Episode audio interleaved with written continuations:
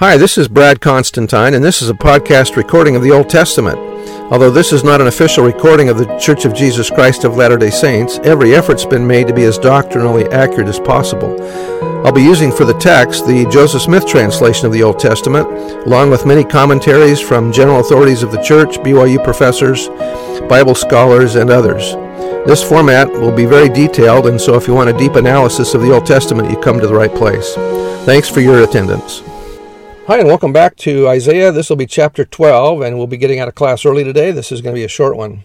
These are actually two hymns to be sung to the Lord in the future. I won't sing them to you, I'll just read you the words. Verses 1 through 6 is, is Israel's song of salvation.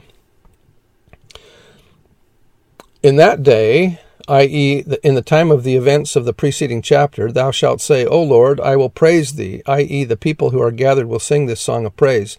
Though thou wast angry with me, thine anger is turned away, and thou comfortest me. Behold, God is my salvation. I will trust and not be afraid, for the Lord Jehovah. This is one of the four times only in the in the name eh, that the name Jehovah is written out in full in the King James English Bible.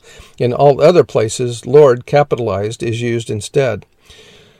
Jehovah is my strength and my song. He also has become my salvation. A literal translation of this verse reveals the sacred names and name titles of deity as they are used scripturally. Behold, El is my salvation. I shall trust and not be afraid, for my strength and my and my song is Yah, Yah Jehovah and he has become my salvation. El is the singular of Elohim. It seldom occurs in the Bible in singular. In the English Bible, both singular and plural are rendered by the, by the word God.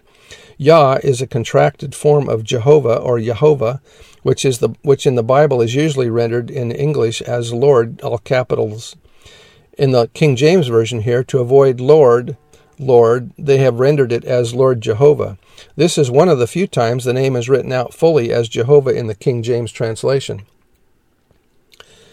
The short form Yah occurs in Hebrew, also in Exodus 15:2 and Psalms 118:14. Verse 3 Therefore with joy shall ye draw water out of the wells of salvation, or springs of salvation, and in that day shall, he, shall ye say, Praise the Lord, call or proclaim upon his name, declare his doings among the people, make mention that his name is exalted. Sing unto the Lord, for he hath done excellent things. This is known in all the earth. Cry out and shout, thou inhabitant of Zion, for great is the Holy One of Israel in the midst of thee.